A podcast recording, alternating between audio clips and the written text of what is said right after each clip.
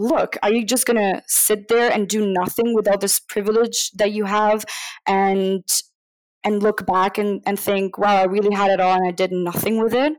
Um, or are you actually going to go forward and follow your dreams and, um, and, and yeah, make your visions happen?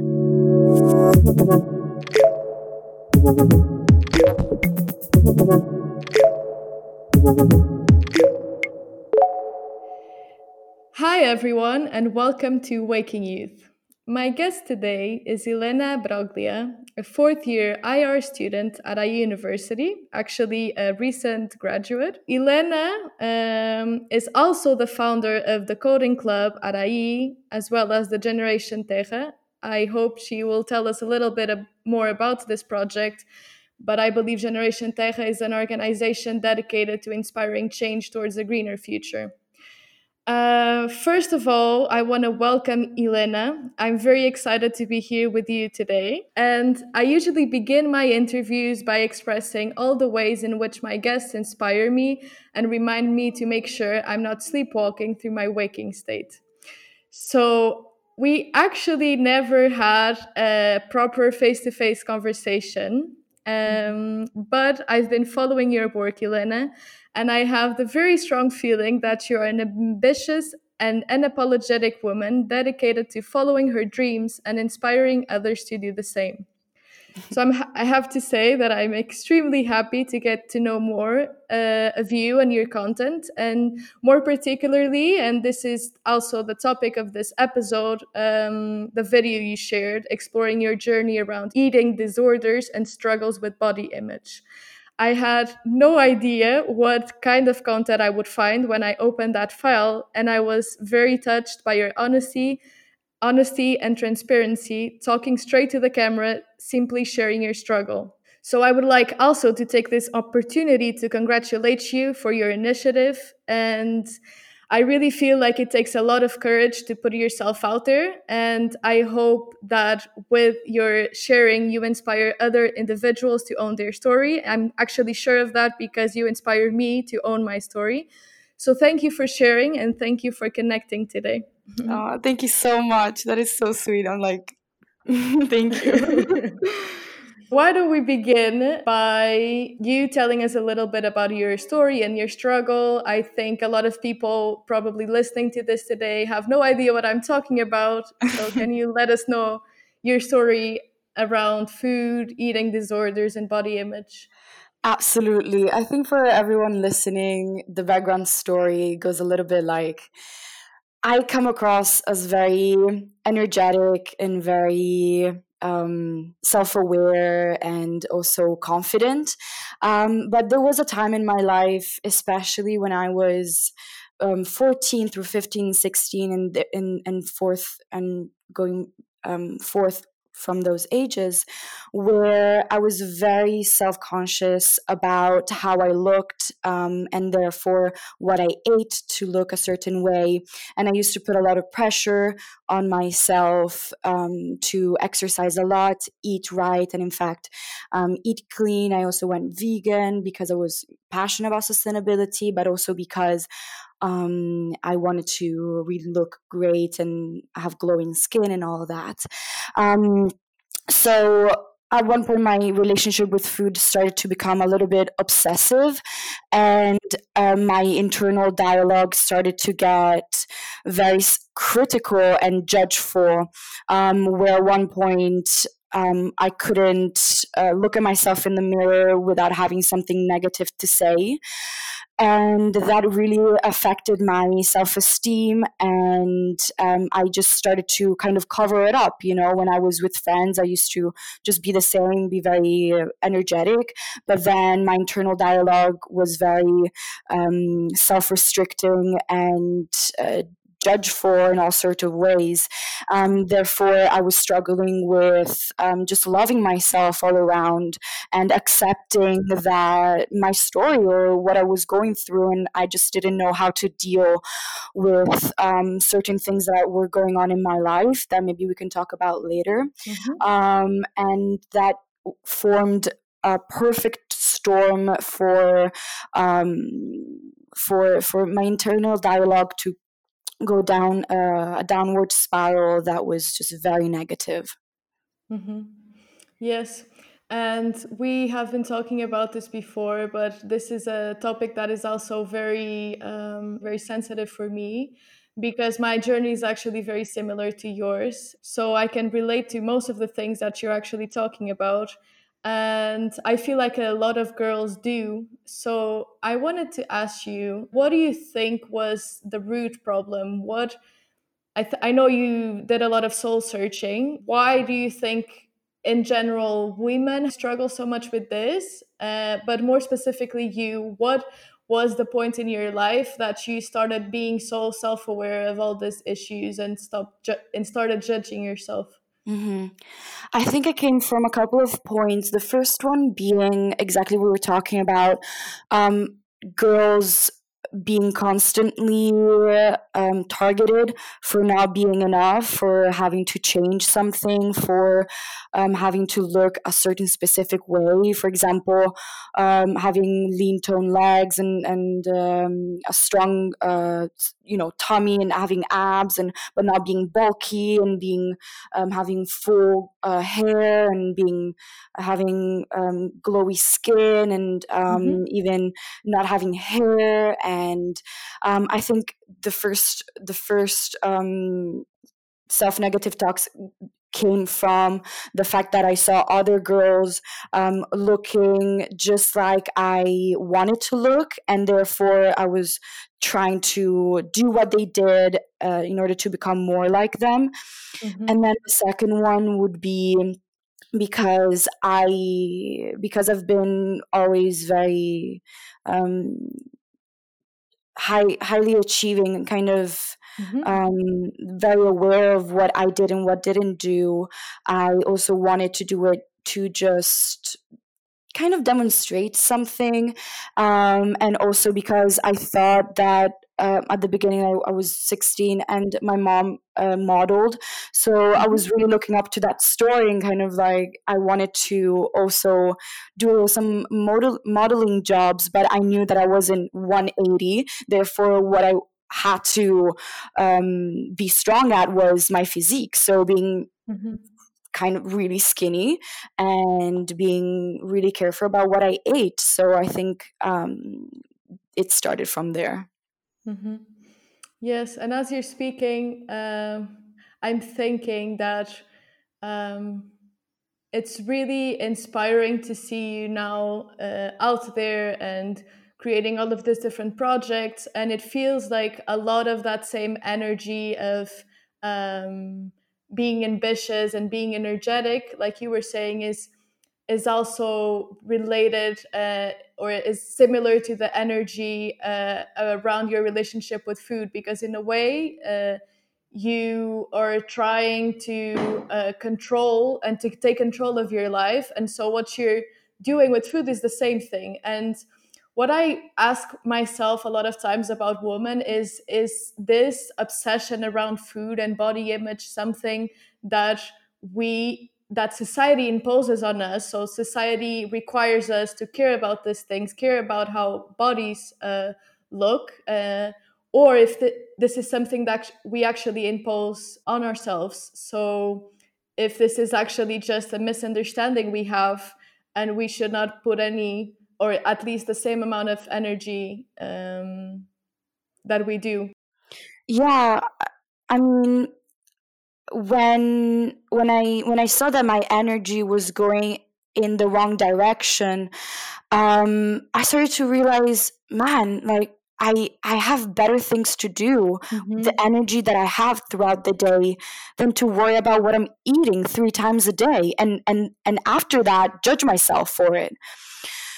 So I realized that food was a tool, was uh, something that I could use to allow my body, my mind, and my spirit, kind of my energy, mm-hmm. to strive for those same goals. So feel good, look good, and and kind of live a, a good life, but without having to feel bad about it. So mm-hmm. to channel that energy and to use that energy much more thoughtfully and and and you're totally right when you're saying that um, women are targeted to spend a lot of their energy in doing certain things that um, we think are going to make us kind of more successful, more um, sexier, or more appealing, or more popular. But at the end of the day, what I realize is that confident girls whom are not only confident in on the outside is what really people appreciate and where you can really give yourself to other people and your love and what you really have got to offer to the world not just your looks and your appearance. We've we are much more than that. And even even if you are one one kilogram or two kilograms or 10 kilograms more than what you hypothetically uh, thought you you should be that's totally fine. And it's a whole process of accepting ourselves as we are in the day to day and just knowing that we are so much more than how we look. Yeah. Yeah. I want to in- interrupt you right there uh, to to ask the question that in the end i was trying to ask before I think now we're more mature and we understand that we don't have to look a certain way. We just have to own our story and be our authentic selves. But back then, do you actually think that those um, it made a difference? So actually, society demanded that you looked a certain way, or that you would the society would um, consider you more successful or um, exactly more successful if you look that certain way or that's some just a belief that you had uh, that is not true at all I think both. I think it's a construct of how women are usually depicted in powerful positions, or um, let's say um, the popular side or the sexy side. So, as we see models on the magazines, they are highly exposed and they are the type of image that gets very popular and, and seen by many people. Um, then that is a certain look that young girls are going to be striving for, um, much like women in power you see that they're very strong characters that know what they want and they just go for it and they make no excuses. And um, what I think is a missing a missing piece is being true to ourselves. So um, realizing that you can be overweight and you can be in a position of power. I mean, men are not um, underposed in in this type of uh, continuous judgment for for that. So i think that is a construct between what we absorb from society and what we also accept to uh, to take us as our own belief and thoughts and uh, and yeah and just to believe that we want to become a certain way. Yes. I think that is very much true. Uh, and i love the i love the term that you use what we absorb from uh, society and from the narratives out there. Um, because at the end of the day i don't think that there's someone out there just dictating the rules of the game and saying what's wrong and right and how you should look. It's just something that hap- happens naturally and um, it's not an excuse for us to allow it to happen, but it's also um, not an excuse to not do anything about it. So, um, what I'm trying to say is that there's no one to blame, but it's up to us women as well to um, to feel good about ourselves and to not choose to let those narratives define our lives and take control of our lives. Absolutely. And I think uh, a very empowering thought is that at the end of the day, we are animals and we copy and, and we copy what other people do. We're, we're one of those animals that stay in packs, um, like horses, like wolves, when we don't have other people to look up to or to compare ourselves with. Um, we feel lost and we don't know where we're going or what we're doing. Therefore, the, the more you look at um, a, a, certain uh, type of images or a certain type of behavior, you're much more likely to go in that direction. And and um, it's also important to realize that you can change that. And in fact, for that reason, um, I was I was very mindful about the people that I hanged around with, and mm-hmm. also I started to become very aware of how my family, for example, my parents um, would talk to me or would uh, bring me up, and um, fortunately, I've two parents and a sister and a family that really loves me and that as soon as i opened up um, they understood that some some um, ways of communicating or, or simple comments that could come across as jokes really came across as not arrogant, but kind of um, subtle jokes. Um, for example, I don't know, I would have a dessert in the middle of the afternoon, and my mom would say, Oh, still eating, huh? I'd be like, uh, yeah, I was hungry. I wanted something sweet. What is wrong with that? You know, that made me feel judged and like I shouldn't eat a piece of cake in the middle of the afternoon. You know, as a mother, you don't want your child to, you know, be addicted to to sugar, but um there are certain ways of communicating, certain ways of coming across. And, um, you know, if you never say, if something hurts you, the other person will never know. And that's why for such a long time I kept this um, judgment that I also absorbed from other people around me, such as friends or other people, um, internal, because I thought it, it, it, it, I couldn't change it. But as soon as I stepped out and said, yeah, I'm just doing this because I want to. Is there something wrong? Or um, if I come if I come out and say, yeah, and please, like if you say something like this in this tone, it really comes across as kind of offensive and like don't judge me. You know, like you know, it's uh, different people are, are sensitive to different things and different comments.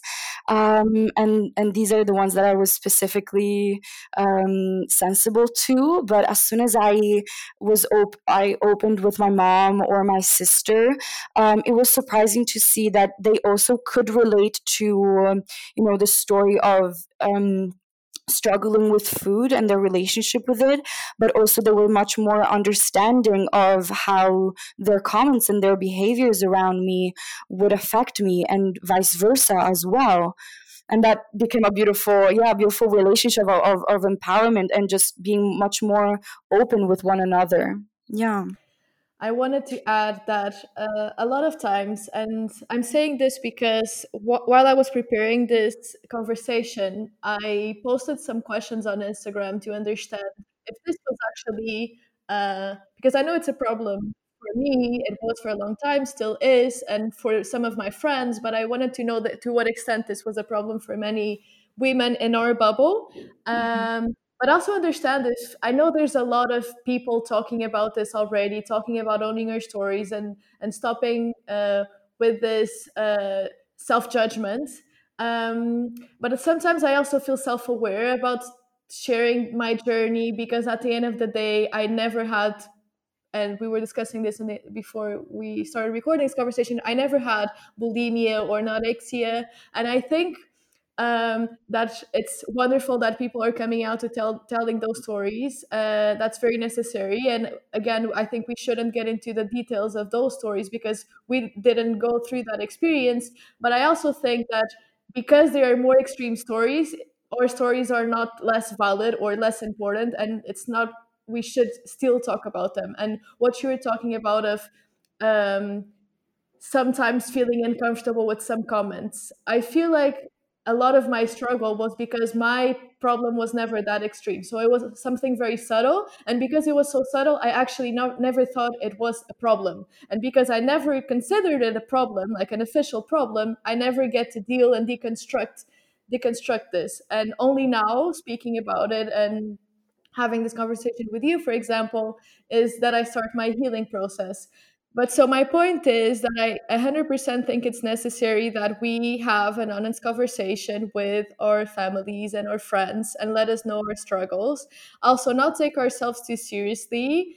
Um, but it's precisely what you're saying. Just like speak what's on your soul and speak about what's bothering you because that's how you're gonna begin your healing process. And that's where where I wanted to go um, next I wanted to ask you what inside of you made you take the decision of um, deconstructing this?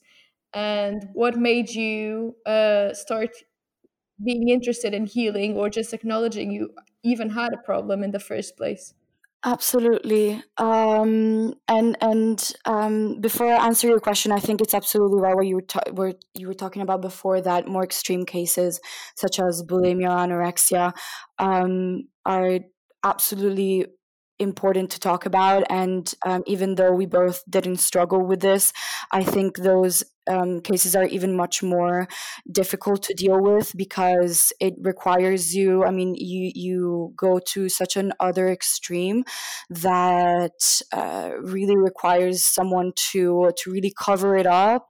So yeah, and I think um, it's it's totally okay to open up to that and uh, owning it as a conversation with the people that you love around you. Mm-hmm. Um, they will always always be there for you, such as your family and your closest friends, and um, you shouldn't be afraid to um, open up to to someone that you really would like to to help you or not even help but just to share your your struggles with you know mm-hmm. um mm-hmm.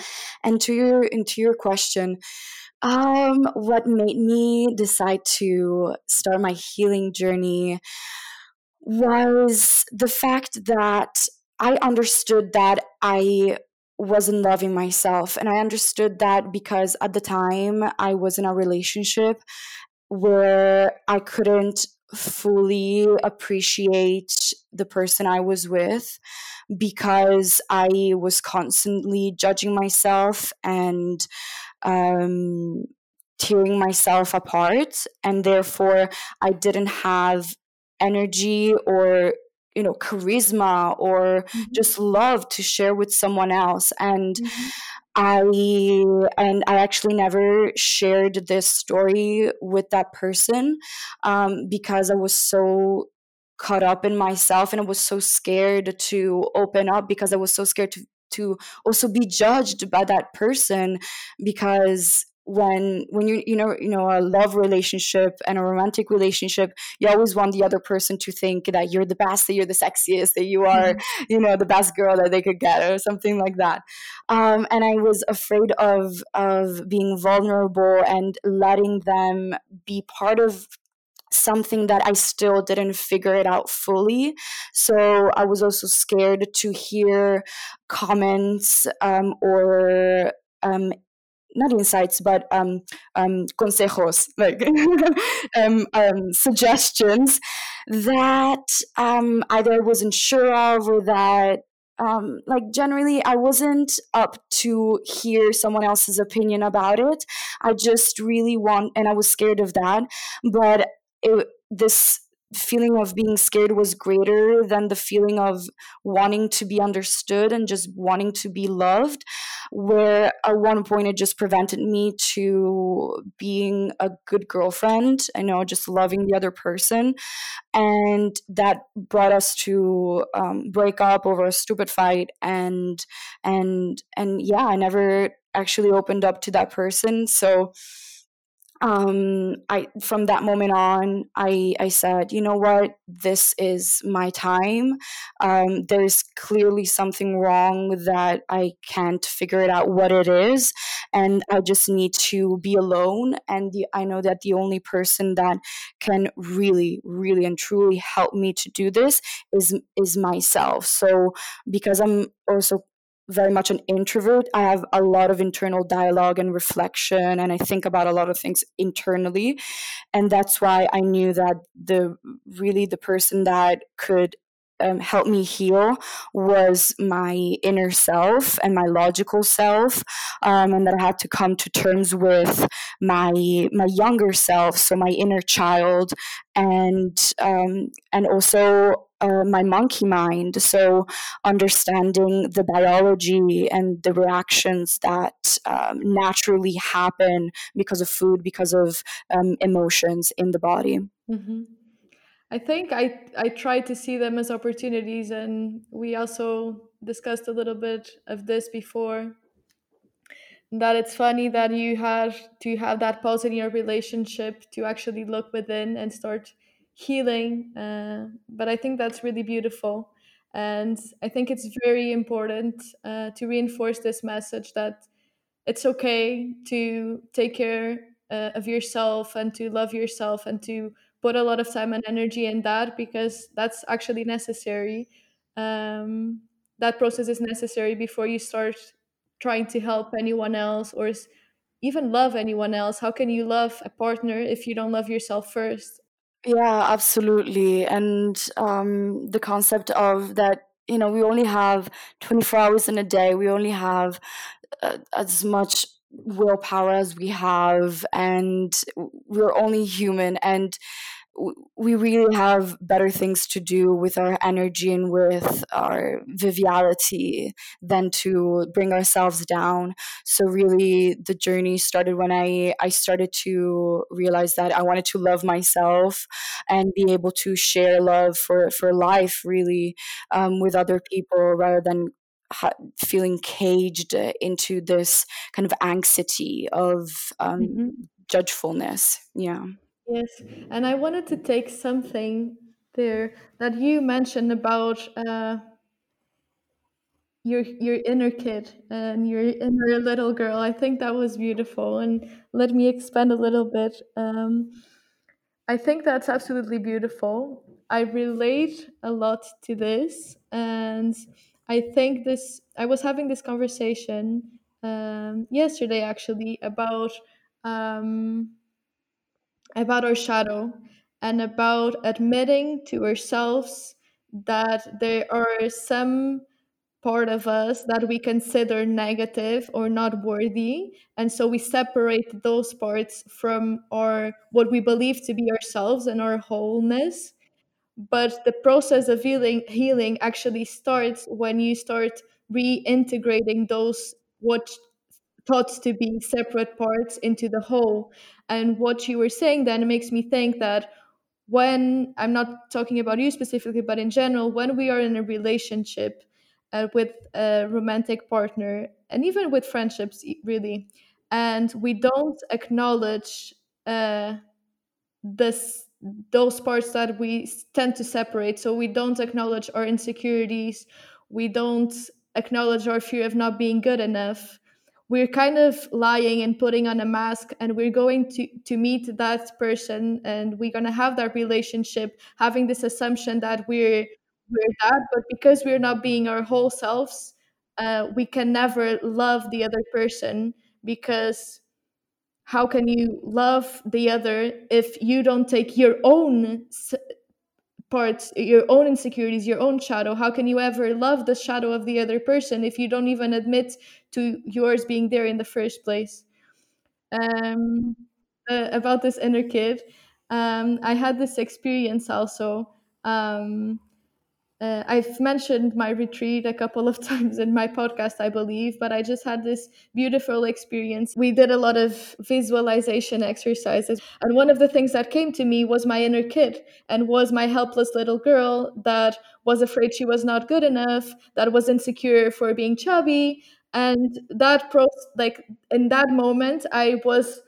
Um, it was really just me bringing that little girl back to myself. So owning that little girl and telling that little girl that she has nothing wrong and admitting that I'm also her. And because I had that empathy and that love and that compassion towards her, I'm now able to love myself much more, but only because I admitted to myself that I also have those insecurities. Absolutely. I think our inner child and the things that we go through since we were we were little and we were kids are so important for who we are today and owning our story because that child is within us is part of us is it is who we are.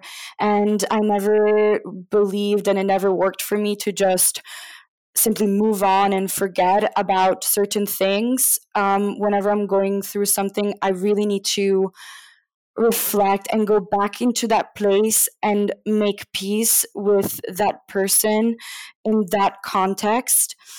Um, and every time I think about my my inner child and my younger self, um, I am very mindful of the words that I say to her, you know, in my mind and like spiritually. Um, but I realized that that same child um, was was the source of um, anxiety and and it it's funny to think about it, but I feel that it it transformed um, when I started to get anxious um, about food, about how I looked, or just general social anxiety. Um, and that um, little voice transformed into then what was um, my anxiety. And by making peace and talking with her and um, telling her that I'm proud of her, that um, I'm so proud that the fact that she spoke out, that the fact that she um, acknowledged that she was much more than her appearance, much more than what other people expected her, um, believing that we're true individuals and that we can really create our our life that we envision since we were kids. You know those dreams that we have where we say oh i want to be an actress or i want to be a rock star. Um go try it because owning your will and not being bent by what society expects you to do is the most empowering activities that you could ever ever do. And even though yes we do have a we do have to get a, a job and paying bills and all that but we can also um, do that by doing what we love. And i think what is so inspiring and empowering of this story in 2020 i mean nowadays we can do anything with the technology power that we have that we really have no um, not excuse but like we can really have the choice to go forward with with the dreams that we had since we were kids. And whenever i go back to her i just say you know i'm proud of you and i just imagine taking her by the hand and bringing her to today where i have gone through everything that she was scared of and we've and we together have come through this dark cloud that was so scary and now it's mm-hmm. beautiful and and of course i still um, sometimes struggle with it and uh, every time i go back to her and bring her over you know to the bright side um, every time it gets easier and easier and easier so it's never a point where you just get over it it's always mm-hmm. a process of it sometimes some days are better and some days you don't really think about it and you just you know live happily. Um, and the other and some other days it just hits you and you're like you know, shit, like, it's still here, you know, I still have a problem, you know. and, okay. Yeah, and especially in these days of quarantine, I mean, I've done a lot of soul searching these days. um, but yeah, it's it's um, that's what I've been doing with my inner child, just taking her by the hand and bringing her to the bright side, you know. yes. I wanna. Uh, I have two things I want to mention. I think that what you, the message you're, you're uh, talking about of uh, following your dreams. I think it's an essential one, and I feel like a lot of times. I don't know if uh, other people feel this way or if you feel this way, Elena, but I feel sometimes a little bit guilty of uh, uh, about following my my dreams and talking so much about personal development because at the end of the day I am very privileged. And I don't want to like you said in the beginning sound uh, egoistic or um, or convinced of myself full of myself. Um, but I think with this, I want to say that I feel like the best way for us to honor our privilege, and we have to acknowledge that even though we struggled with this, uh, with these food related disorders and struggle with body image, we're very privileged to have the bodies that we have uh, and to be able to go to the universities that we do in order to meet the people that we're meeting. But I feel like the best way for me and us to honor this privilege is precisely to follow our dreams. And I would say, follow our dreams and give back to society. And of course, you can. Um, you can try to do something very meaningful and you feel that call go for it um, but I think it's also valuable to uh, speak up your own truth and share your struggles because you will hopefully and certainly, I believe, inspire someone else to own their story as well. And you will push all of these people um, up the ladder of self actualization. And if we're able to inspire more people, then those more people will contribute to making the entire world better. So I think this is a gradual process. And I think it's very important to listen to what you believe is your purpose or your mission or just what you want to do and makes you happy in general and makes your heart sing because that's probably what you have to do. Absolutely. I mean, the countless times where it was between feeling guilty about having all this um good things. I mean, I have two legs, two arms, two eyes. I've, I've everything I need in my body. Um, and I've got a roof over my head. And um, it went between having this feeling of deep guiltiness of why me why am i so fortunate why you know there's so many people struggling with poverty with food there are so many problems in the world that it seems that I, I mean, I felt like I didn't deserve this. You know, I had all this and yet I couldn't appreciate it. How sad. Mm-hmm. You know, in that moment I felt, you know what, I really don't, I really don't deserve this. Um, but um and that was one side of the coin. And then the other side of the coin was you know what? Because i've got all this i have the ability and privilege in in fact to go beyond to really explode to really own um, my dreams and to make some change happen on on just realizing what what I'm what I envision what my dreams are um, and and I should do that because I can and because I really want to mm-hmm. um, and and the side of the coin is just you know because you're in this position and because you can go get that good job go get um, that that beautiful house and just live on on on good and um, normal normal terms, and there's absolutely nothing wrong with that. Um, but I think being privileged and being in the position that we, as in our bubble, are, um, we can. For me, was a, a, matter of a coin. So feeling completely caged by the fact that I felt guilty about having all of this goodness in the world and everything went right for me, and feeling guilty because other six year old kids were dying from not being able to afford a, a pound of rice mm-hmm. um, to being look are you just gonna sit there and do nothing with all this privilege that you have and and look back and, and think wow i really had it all and i did nothing with it. Um, or are you actually going to go forward and follow your dreams and um, and and yeah make your visions happen? And and that and also on the side of the coin where you really go for yourself and as you were saying you also have some moments where you think at least i do where i think um wow i'm i'm you know sometimes i really feel like i'm going against everything and everyone just to do whatever i want. And that mm-hmm. also feels kind of guilty because i sometimes i feel like i shouldn't take so many risks you know looking into the future. Um, i feel you know maybe i should just get a good job and kind of start paying off my parents for everything that, that they did for me and that's also something that i really want to do.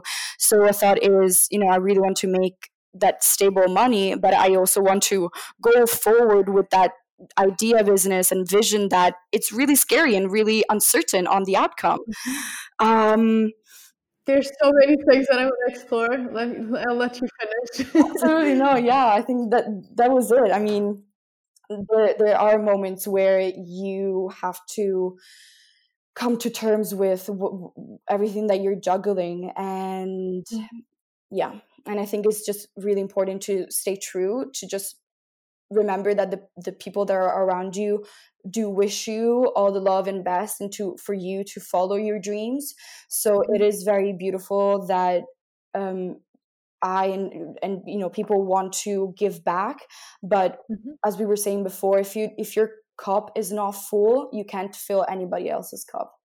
Mm-hmm, exactly.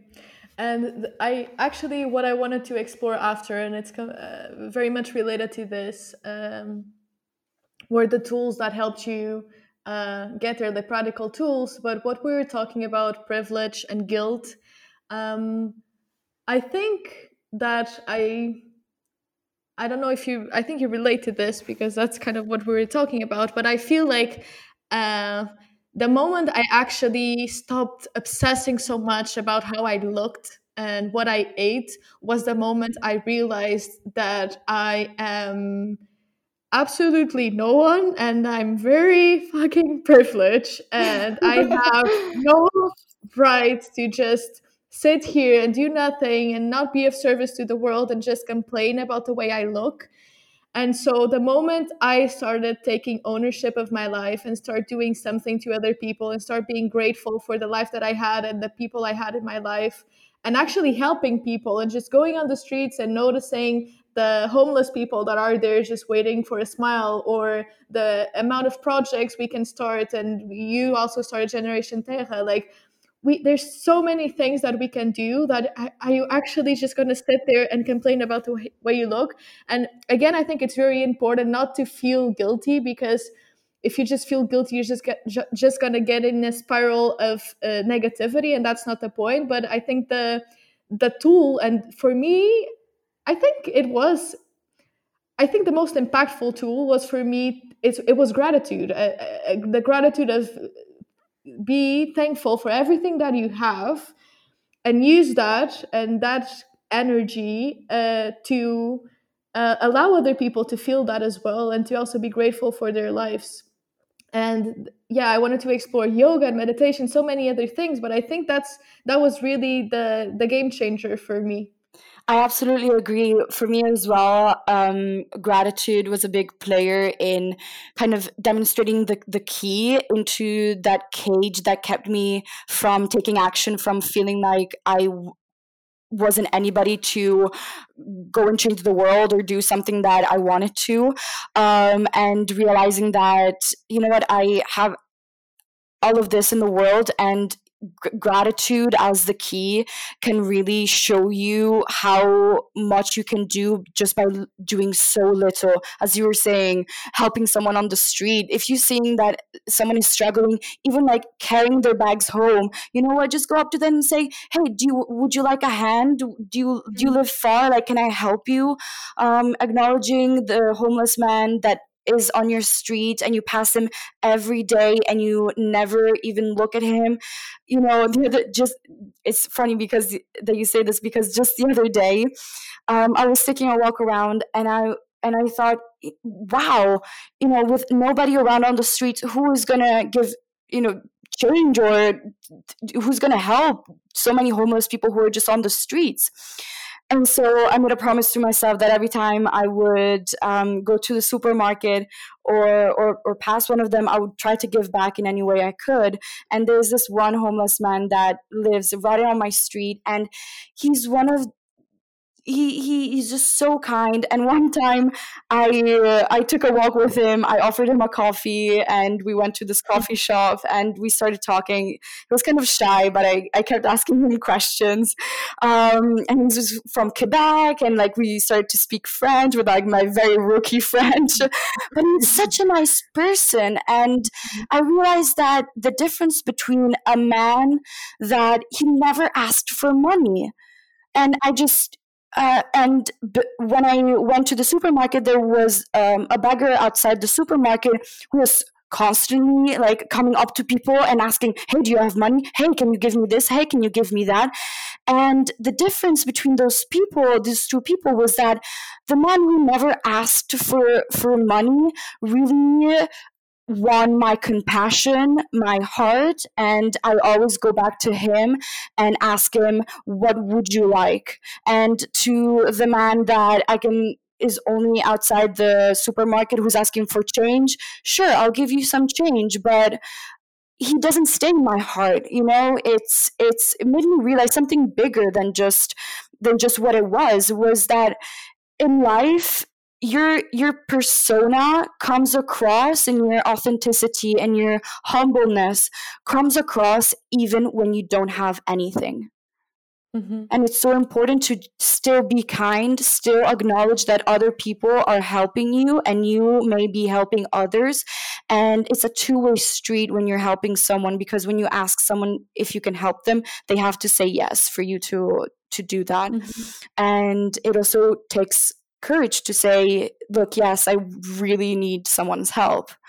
Mm-hmm. Um, Definitely. And you know that in the beginning we were talking about, I was asking you the question, do you think that um, uh, this issue or this disorder that you that you felt that you had was something that you uh, so it's something that society is imposing on you. The, the caring is so much about your image uh, and having a, an ideal body to look up to or if something that started from you. And i and the solution um, uh, and the solution for me i'm trying to say is um, it's not so much about trying to blame the media or the models that post on uh, instagram photos and their underwear.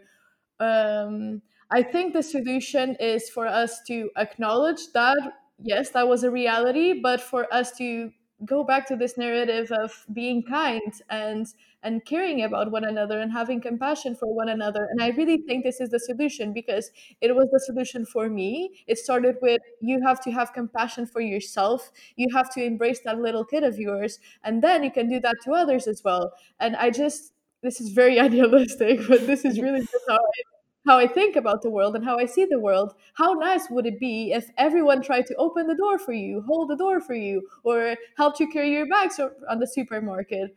And if everyone did a little little bit of that, then you wouldn't feel judged at any point about the way you look, and so you could just finally stop to putting so much time and energy on uh, looking your best self and your ideal self according to all of this. Um, stereotypes that are out there and actually put that energy in personal growth and following your dreams on doing something meaningful for society. Absolutely. My best tool exactly in those terms is opening my eyes. So because I'm usually very caught up in myself within, I whenever I feel trapped within, I just think back to when I was a little girl and to how amazed I was to the world around me that I just think, you know, just look at the world with fresh baby newborn eyes and just go be amazed of the place where you live. You know, it's even as simple as going outside on a sunny day or on a rainy day and looking at a tree. and saying, wow, this actually grew in the middle of um, a concrete jungle, you know, and, and nature is so powerful and just being kind of in awe with that feeling of we're a part of a one single planet in a universe that is ever mm-hmm. expanding and that we have nowhere place to go so kind of like yeah this is it so stepping outside of of my inner cage is always the best tool for me and, and just l- breathing deeply and just letting everything go mm-hmm. and just kind of sitting in the moment and just appreciating that we're young we're healthy um, we've got everything we need to to go get it to go get our dreams done you know mm-hmm. yes and uh, i think um, i'm laughing because i feel like even yesterday i i was laughing at myself because no really because i feel like now where everyone like it's getting to the mainstream we're importing yoga and meditation and breathing and being present and all of these practices and all of these language from the east um, and i was laughing at myself because uh, uh, I was posting, uh, I was thinking of posting something on social media. And then I also had my yoga class. And I was just thinking uh, the contradictions and the paradoxes in, your, in our life are just sometimes absurd. But we also have to accept the absurd, absurdity. But at the end of the day, I feel like my journey with yoga and meditation, and I know that you practice yoga as well and you dance. And I think it's very much related to movement and to I think through movement, and it, this can be in dancing, or it can be in yoga, or it can be through breathing, you just realize that you are alive. And that makes you realize that you actually can be present and you can, can be own every tiny little decision you make because you're present and because of that awareness you understand what's meaningful or not uh, and so at the end of the day it all goes back to gratefulness to gratitude and to being present because that awareness just makes you realize how superf- superfluous thinking about how your body looks is. At the end of the day, your body is just a tool for you to move around. Why would you want it to look a certain way? That's not what really matters about life. Yeah. I, I love dance um, and movement for that reason. Um, in fact, I every time I feel kind of under the weather, I just start stretching or just I get on my mat and I just start moving a little bit and I think, oh wow, you know, it wasn't that bad. and it, it, it takes everything into perspective, as you were saying. It is everything we have is just a tool, and I really believe we're I mean, it is also in science. We're just a, a, bunch of atoms and particles put together. So everything we mm-hmm. feel is energy, and the energy we um, built in we build inside and that we um, kind of put it into our body and then exert it to what we're doing or who we're talking to or what we're going for um, and and when i start to think about that i say okay it is not what it is around me but it is what i have inside and how i react to what is around me and reality it is just a perception. And from that moment onwards, you really have the whole power in the world to make the change that you thought was either impossible or just that you thought that you couldn't change. Um, just yeah, I always take a big breath every time I, I feel out of control because I, I feel like something is not going right or I feel stressed. And I just think, okay, there has to be a way out look at the right side and just use your energy in the right way. And when you do that, you kind of align what you are imagining with what you're doing. And you kind of, I feel like getting to this momentum into this flow, either when I'm dancing or when I'm also working, where my thoughts um, have a, a sequence that is more and more empowering and they build on each other and they don't um, bring each other down for example when i'm thinking of a um, on um, a topic either in sustainability or just um, having a conversation um, my counter argument is never you know oh you shouldn't do that because it's really bad it's always mm-hmm. you can say that but then you should also say why it is that and how you can improve that so i always try to see things as it can always get better mm-hmm. i think that's beautiful and that you just took it to another level, to level of the universe. I'm very glad you did so, because I and I this was one of the ramifications of our conversation that we didn't get to explore. And you were talking about following your dreams, and sometimes you were feeling a little bit self conscious when you're because you didn't know whether to follow the convention that kind of your family uh, wanted you to i don't know if that's what's exactly what you were trying to say but mm-hmm. what you're saying now about uh, getting in line and getting in flow and and about choosing at the end of the day. I feel like more people don't follow not everyone follows their dreams not because they don't want to but because they think that's not possible.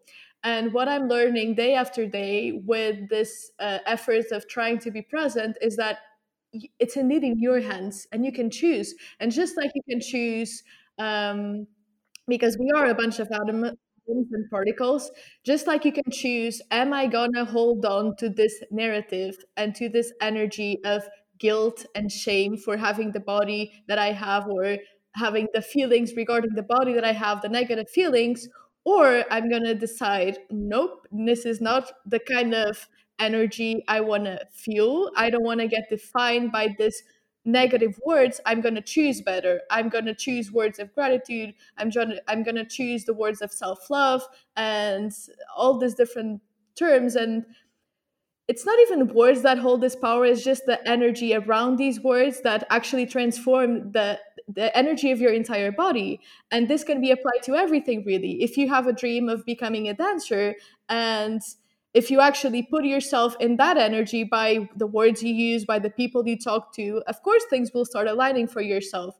So i think it's so empowering that we're just starting to realize this and i think more and more people are realizing this and i just feel very inspired and grateful and abundant lately to be honest. Yeah there's there's actually a really cool tool from Tim Ferriss.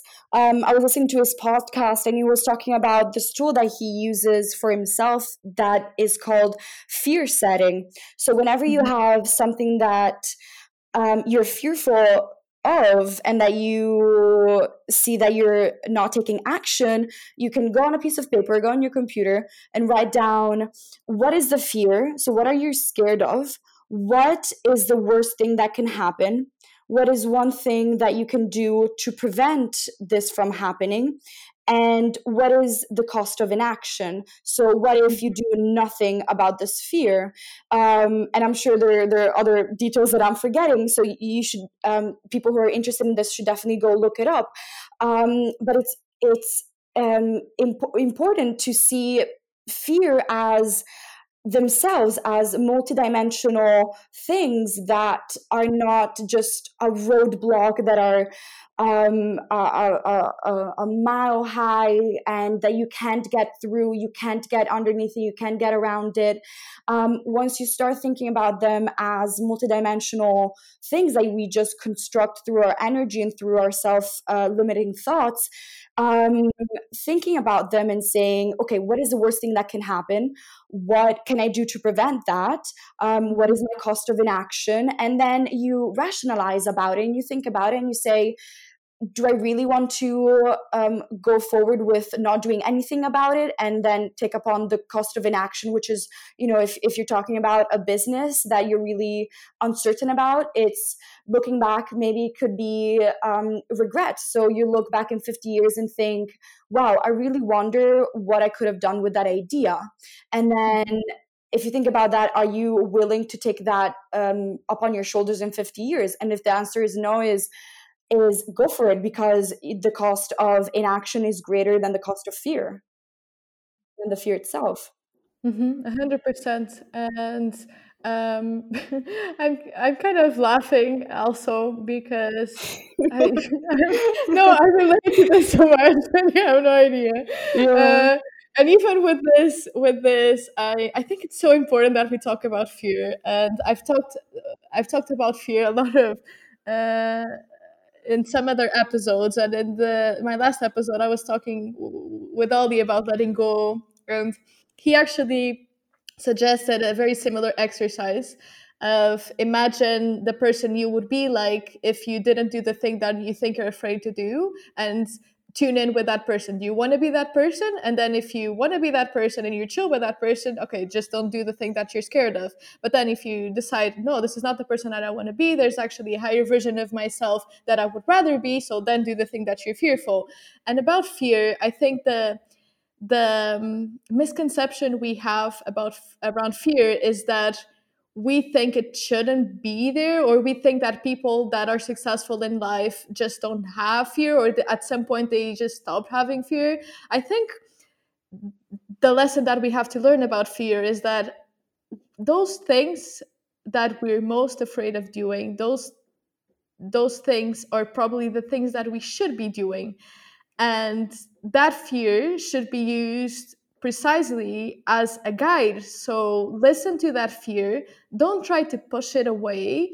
Just be its best friend. And it's kind of the little, we go back to the inner kid, just like you go back to your uh, inner kid, your little girl, and hold her hand just do that with your fear as well say to your fear it's okay you can be there there's nothing wrong with you just trying to protect me but I accept that you're also part of me and I don't want you to go away, but you also are not going to define me. And I'm going to do those things that I'm passionate about and those things that inspire me to be the, be- the best version of myself. Absolutely. I think of fear as one of those treasure boxes because fear is something that we don't want to do because there's something that we've experienced previously or because mm-hmm. we've never experienced it before. So, what fears means to me is that I've never done this before or that I've had a negative experience with it. And fear as a treasure box.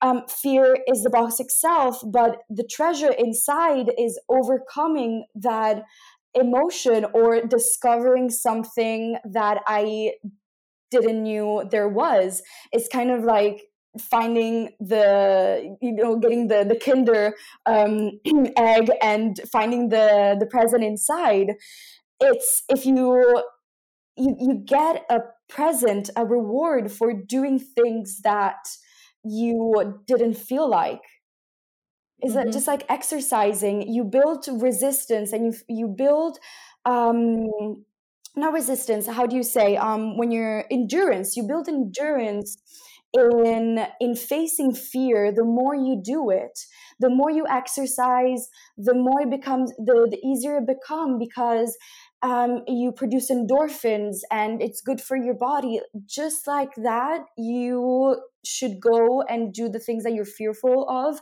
just in some degrees um, because you should always think that they um, unlock something that your your your spirit and your mind and body are trying to tell you this is something you should be aware of. You know while you're approaching it I want you to be aware of because there's something important that you're going to discover. Mm-hmm. And because it, at the end of the day, feels so damn good after. You know? Exactly. I I have that experience. I, I was laughing before uh, because I always have this experience every time that I even do an episode. You know, there's always that fear of what if something goes wrong? What if I'm not able to say those things that I wanted to say in the first place? And then like one of the tools that I use is journaling, and I always journal how do I feel before. And this is with podcast episodes or anything really, public speaking, um, so many other things that I write down how am I feeling before and how am I feeling after. And it's always the same. Before, I'm like uh, anxious, insecure, feeling uncertain about the future. After, just like I'm so excited, I'm so inspired, I'm so grateful. Yeah. And then I'm just I just just laugh at myself and then then the next the time after that before I do that podcast episode or before I have to give a speech, I just say to myself, and this is another tool that I you I think I also mentioned, just choose very carefully the words you say to yourself. So instead mm-hmm. of thinking that you're instead of saying to yourself that you're feeling anxious, just switch that word for I'm feeling excited um, and that for me makes all the difference. Um, and again not being afraid of that fear of not being afraid. Okay like you, you, can even be lying to yourself a little bit about the anxious changing it to excited but it's just accept whatever is. Just there's really no problem about being fearful. Like now we're flowing and we're in this flow of this conversation and all is well and it feels really good. So please do the, that thing that you're scared of doing. Absolutely. Um a funny the funniest story the other day i had a cockroach in my in my room and i was so scared. I was like oh my god ew um, what if it's gonna like walk on me while I try to catch it? You know, I was like paralyzed. I was like, I don't know what to do. Like, am I gonna suck it up with the vacuum? Like, throw the vacuum outside the window? um, and then when I, um, you know, I, I, I didn't kill it. It was a, you know, proud uh, nature mama. I just uh, picked it up in um, in a container box and just put it out the window. Um, after that, I was like, oh my god, I'm so excited. Like, hey guys, do you have a cockroach in your house? Can I come pick it up? like, it was so funny. It's just like it was the emblem of my, you know, I was so fearful and you know, like squeamish, you know.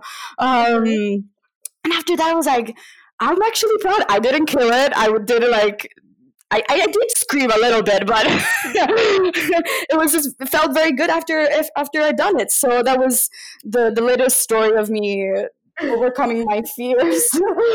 It was really funny. It was really really funny. Yeah, and I wanted to end this conversation by by asking you, uh, what would you tell that little girl a couple of years ago? Uh, but I think you just answered it. Please don't be afraid to catch that cockroach. it actually feels that good. I'll be like, go pet it. Keep yeah. it in the house. exactly. Um, absolutely. I I would I would end this conversation um and again thank you so much for doing this. I i think we we really unlocked a beautiful story that we're sharing um, by saying that we're all unique and there's something within each and every one of us that makes us so perfect within all of our differences within all of our insecurities all of our what could seem imperfectnesses that just make us so perfect. And there's no such thing as as perfect as being um, fit in because the only the only job really the only job that we're here on like earth and in our lives to do is to follow our our souls and to discover what we came here to do. And following our our visions and it can even be having a family, having a stable relationship with your parents, or going on a trip every year. Whatever that vision of sentiment or that happiness that arouses within us, we should f- follow that. And that's probably the one and biggest and most important thing that i found um, mm-hmm. that goes beyond any fear any roadblock any comment any judgeful experience is that it's okay because i'm here for something bigger. I'm, I'm going for something that i know i was made to do and i can only do that if i'm true to myself and i do mistakes and I do make mistakes and that I own up to my mistakes and I try to overcome those to get better at what I'm doing or what I'm trying to achieve. And I've also found that not always having a goal is also good. You know, um, we're very driven as people as humans to have a goal you know when we're walking on the streets we have to go somewhere we have to walk fast somewhere we have to get somewhere fast and get results um, and realizing that it's also okay to not know what we're doing and just we're just living you know just where we were put on this earth and just we have to figure out what to do and what we want to do with our life. That is part of the journey as well and i think that is a beautiful moment where within ourselves where we realize that we are only ourselves and that is also our greatest power. Mm-hmm.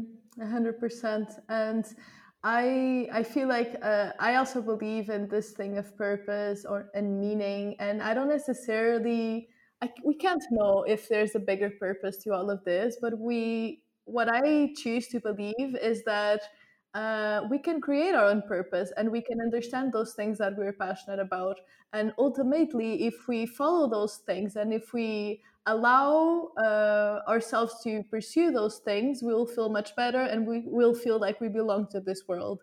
So I wanted to actually end much better than the cockroach uh, with. Um, uh, I've mentioned the concept of fitting in and belonging defined by Brene Brown before in an episode with my friend João. Um, but I also wanted to bring something that you said. I was going through the, the platform of uh, Generation Terra, but basically, Brene Brown, and I repeat this for those of you who didn't listen to the other podcast episode, uh, uh, Brene Brown distinguishes between fitting in and belonging, saying that fitting in is about assessing a situation and becoming who you need to be to be accepted. So, for example, and this is me speaking, this can be you trying to fit in by the way you look, uh, by trying to achieve an ideal body because you think there's a way you have to look and then she continues to define belonging, on the other hand, doesn't require us to change who we are, it requires us to be who we are. And I think that's the most beautiful mes- message of be who you are, follow your dreams because that is the one thing that will make you truly belong. And then I'll add with what you said, uh, which was the only person I'll ever be is me. I don't want to spend my life. I don't want to spend my entire life trying to fit in. I want to be original by being myself. I don't want to be 80, look back and think, what a waste. I knew exactly whom I could have become, and I never took the chance to be myself.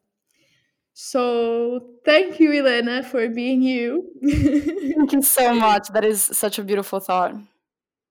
And uh, I'm truly grateful. I hope that the message uh, reaches the other side of this void.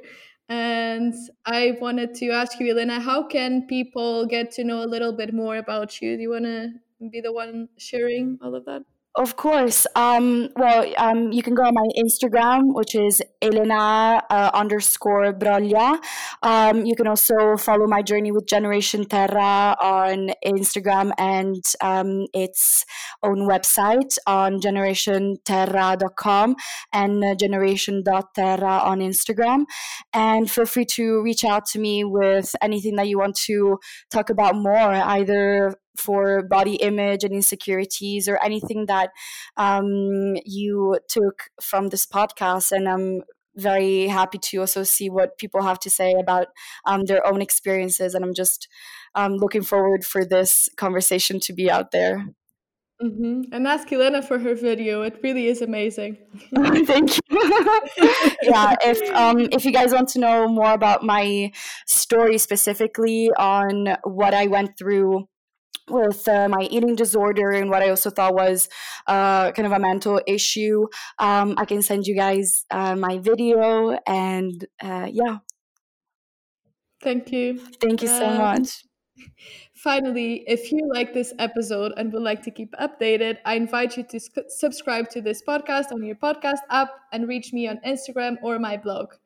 Uh, I will leave, as usual, all the links, including the links to uh, Elena's social media, uh, on the description of this podcast episode. And last but not least, thank you, my dear listener, for being here with us, for sharing this space with us. And I wish you a truly beautiful, unapologetic, and mindful day. Bye bye.